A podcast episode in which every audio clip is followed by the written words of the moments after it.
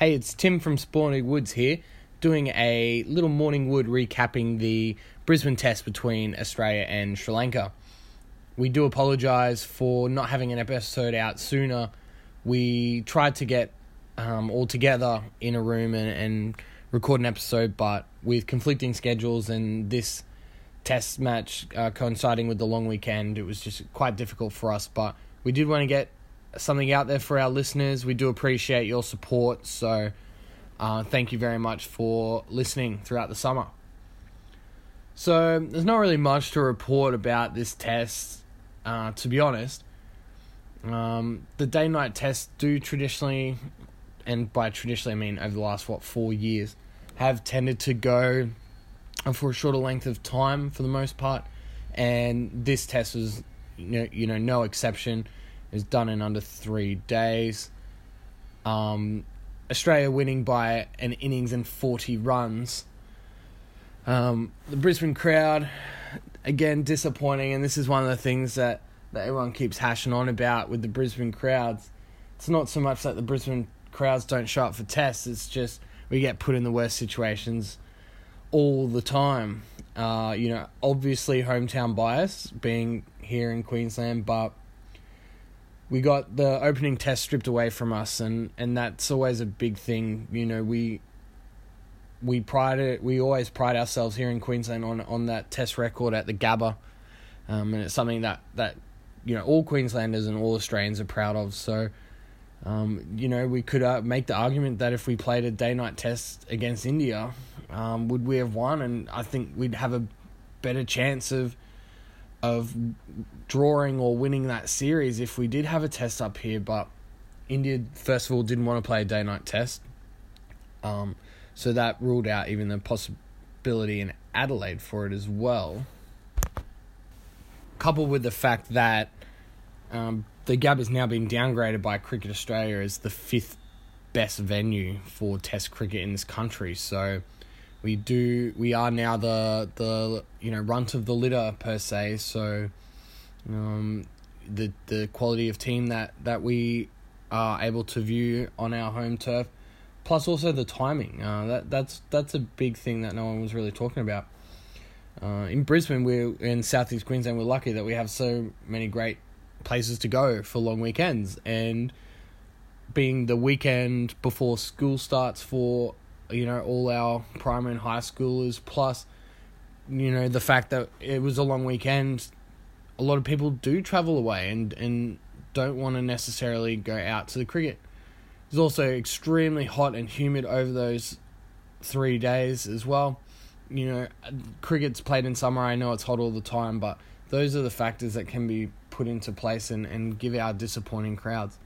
Uh, you could make the argument that the crowds have been poor all round for the most part. Um, even the Perth test, um, a sixty thousand seat brand new billion dollar stadium, and they weren't able to get it half full most of the time. So, yeah, I, I find that the the argument about the crowds and how Brisbane doesn't show up is a little bit of a cop out because there are factors that we have to deal with here um, that that other factors that other grounds don't. So I, I really don't like the crowd argument as to why we sh- why here in Brisbane we shouldn't get the top uh, teams and the the best scheduling and all that sort of stuff. But um, it's now up to the Queensland government to to put some money in and, and upgrade the facilities and upgrade the precinct at Woolloongabba and um, public transport's always been an issue to get to the, in and around the Gabba, so they're, they're all things that they're going to have to look at to really entice the top top class cricket matches are here in Brisbane. But enough about the politics of the crowds. The game itself there were there were some few highlights, and, and the first one being um, the emergence of Jhye Richardson. I thought he bowled really well in that first dig. Um, took a wicket in his first spell, and he was really fired up. Um, always exciting to watch a new a, a debutant with the new ball just run in and rip in and give it all he's got. That was really exciting. Um, he would have loved bowling on that Gabba deck, as all pace bowlers do. Bit of grass A um, little bit of moisture as well. Um, so there was still still lots in it for the bowlers, even after day three. Um, so yeah, he would have been licking his lips for the you know a dream debut at the Gabba. Uh, speaking of bowlers, you know, Pat Cummins, uh, ten wickets for the match. He's really emerged um, out of this sandpaper scandal as um, Australia's shining light um, with both bat and ball. Saved our backsides a lot in that India um, Test series and continues to just be an absolute stud with the ball. Bowled really, really well. A lot of the Sri Lankan batsmen did not want to face him, and you know he reaped the rewards of some really good bowling by everyone. But yeah, uh, Cummins was just an absolute star. Um, four four for thirty nine in the first innings, and and followed that up with six for twenty three off fifteen overs in the second dig. Uh, from an Australian batting standpoint, um, all out for 323.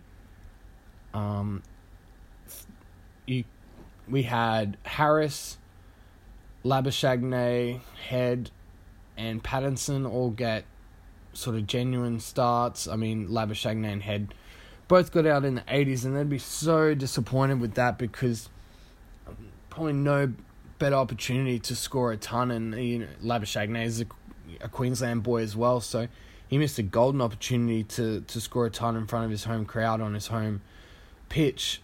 Um, will those two ever get a better opportunity to score a century in Test cricket? Yeah, probably not, unless it's going to happen in this Test that starts tomorrow. This is the last Test match um, before the Ashes as well, so there there is a lot riding on it for those fringe players. Uh, Harris again made a good start, but just wasn't able to press on. Uh, out for 44. Joe Burns um, brought back into the side to open the batting. Did a solid job, but just got a good ball, and, and he got out just in that that um, what do we want to call it? That period where the sun's just set, and that appears to be the hardest time for batsmen in these day night tests. Uh, something moving forward, teams will have to sort of think about tactically and strategically as to how they want to play play that um, period of time each day. Um, particularly with the new ball, uh, seems to be doing a, a bit more than than uh, usual times. Khawaja disappointing again, eleven. Um, T Paine got great nut first ball. Um, Lakmal with the five wicket haul for Sri Lanka is about the only positive sign for them really in the in the bowling. Uh, no one else not doing anything too much. A controversial moment in the test, and it was hard to tell. Thirimanne caught Paine Bowl Cummins. Reviewed by DRS, and did not appear to have anything on the hotspot, did not appear to come up on Snicko at the time that the ball was passing the bat, but still given out. And I was at a pub in Byron Bay watching this uh, unfold, and I wasn't able to hear the sound of what they were saying. So I come at this with a completely unbiased view, even till this day. But I was looking at the rotation of the ball. And I think there was a deviation in the rotation of the ball um, that does suggest it hit something. Whether it was the bat, I don't know. But it did look like there was, yeah, that deviation of the rotation of, of the seam of the ball. And that was without any sound or commentary or anything like that. I said, oh, I reckon he's he's definitely touched it. But the evidence wasn't there to say that he did. And be, I think because he was giving out that there was, you know, that insufficient evidence and all that sort of gear. But it was just a really weird sort of moment because even go back 10 years, imagine if Ricky Ponting was given out to that. There'd be an absolute blow up beyond all belief uh, with that decision. So, interesting little tidbit in the game, caused a little bit of drama and divided opinion. But I think if he was given not out, I don't know if they could have definitively definitively said that he was out. Um, another shining, or not really shining moment, but one person that did stand out um, for the Sri Lankans is Dickwella. Um, batted really well. Um, had to do a lot with not much around him. Um, he did bat with the towel the majority of the time, so he was looking after trying to get some quick runs and things like that. So uh, quite inventive. He, we saw a ramp uh, in Test cricket, so you know for all you purists out there, uh, don't you know, don't say that um, these things don't happen in Test cricket because they apparently do. Um, the one other thing I wanted to mention was uh, the debut of Kurtis Patterson. Um, I've had big raps on this guy for a long time, um, coming out of New South Wales, um, and fresh off um, two centuries in the one game against Sri Lanka in the tour match. He uh, wasn't even picked in the squad, obviously, but with the form they they brought him in, and uh, you know I think it was deserved in the sense that you know he he was the hot hand that we spoke about in um, the previous episode, and he didn't disappoint. I mean he he was very nervous. You could tell he was nervous being his first game and so it took him a while to sort of get into it. But he batted okay, batted a lot with the tail, obviously. Um, so there was that, you know, he had that extra responsibility because he usually bats well up the order in um, Shield cricket. But yeah, 30 off 82, I thought was a very solid debut uh, with all things considered. Um, batted very patiently, I thought, um, and he took a spectacular catch as well, which was um, you know that'll be on highlight reels for years to come. So yeah, there's a there's a lot for the selectors to think about here because, like I said, it's going. It is the last Test match before the Ashes. I don't know if we can take every single um, player. Uh, I think they'll probably take a 16 man squad, give or take. I'll have to take two keepers. So where does that leave these players? The Joe Burns, the Matty Renshaws the Labuschagnes, the Travis Heads, and the Kurtis Pattersons of the world, I think they're all going to be fighting for maybe three or four positions because we've still got those two players to come back into the squad. Um, I think Smith will definitely be in. I think that's that's obvious that we're missing someone like him in our lineup. Warner, not so much. Won't surprise me either way, to be honest. So, um, you know, we saw Matty Renshaw have a a magical county season before he broke his hand or his finger or something like that.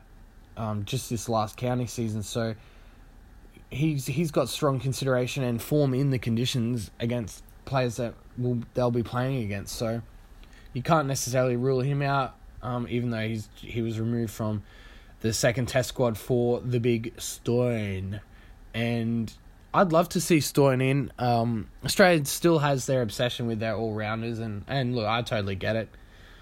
I love Stoinis. I think he's great. I think he is a Test cricketer. I'd love to see him in. Whether or not they chuck him in right now um, to give him a taste before the Ashes or or whatever they decide, um, I think a team with Stoinis in it has a, is a team that can win a Test match.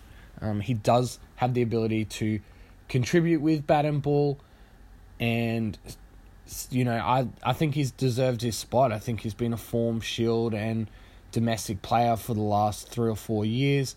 Definitely seen improvement each year in his performance, particularly in his batting, and deserves his deserves a spot uh, in the Test team and potentially on the plane to England as well. So there's lots of stories for us Aussie boys uh, in this second test. Will this test be the defining moment for for those for someone like Travis Head who has made a couple of starts but hasn't really established himself, or is it time for Joe Burns, who's probably on the outside looking in for that Ashes tour, to really ton up and and put pressure on the selectors to take him over to England as a as an opening uh, batsman option? So lots to look forward to um, in this second test. Canberra's got themselves a test.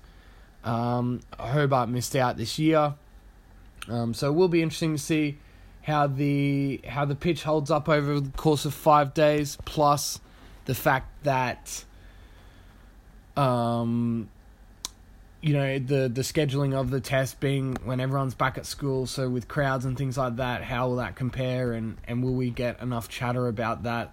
I, I doubt it because you know, it they'll they'll always make concessions for other grounds and not Brisbane. Hometown bias with my tinfoil hat on right there. So that pretty much wraps it up. Um, a good win, good solid win by the Aussies, but definitely, definitely win. Not only did they need that win, but a win that they needed um, to to really stake a claim for positions heading forward in um, heading forward towards the Ashes next year. Another dominant performance uh, should be expected from the Australian public in this test coming up uh, in Canberra starting tomorrow. So we look forward to that. Thanks very much for listening, guys. It's been Tim here from Sporting Woods. Um, always, as always, check out our Facebook page, Sporting Woods, um, and give us a like and subscribe on all your podcasting apps or any way that you listen to our podcast. We do appreciate um, your listenership. So, signing off for now and enjoy the second test.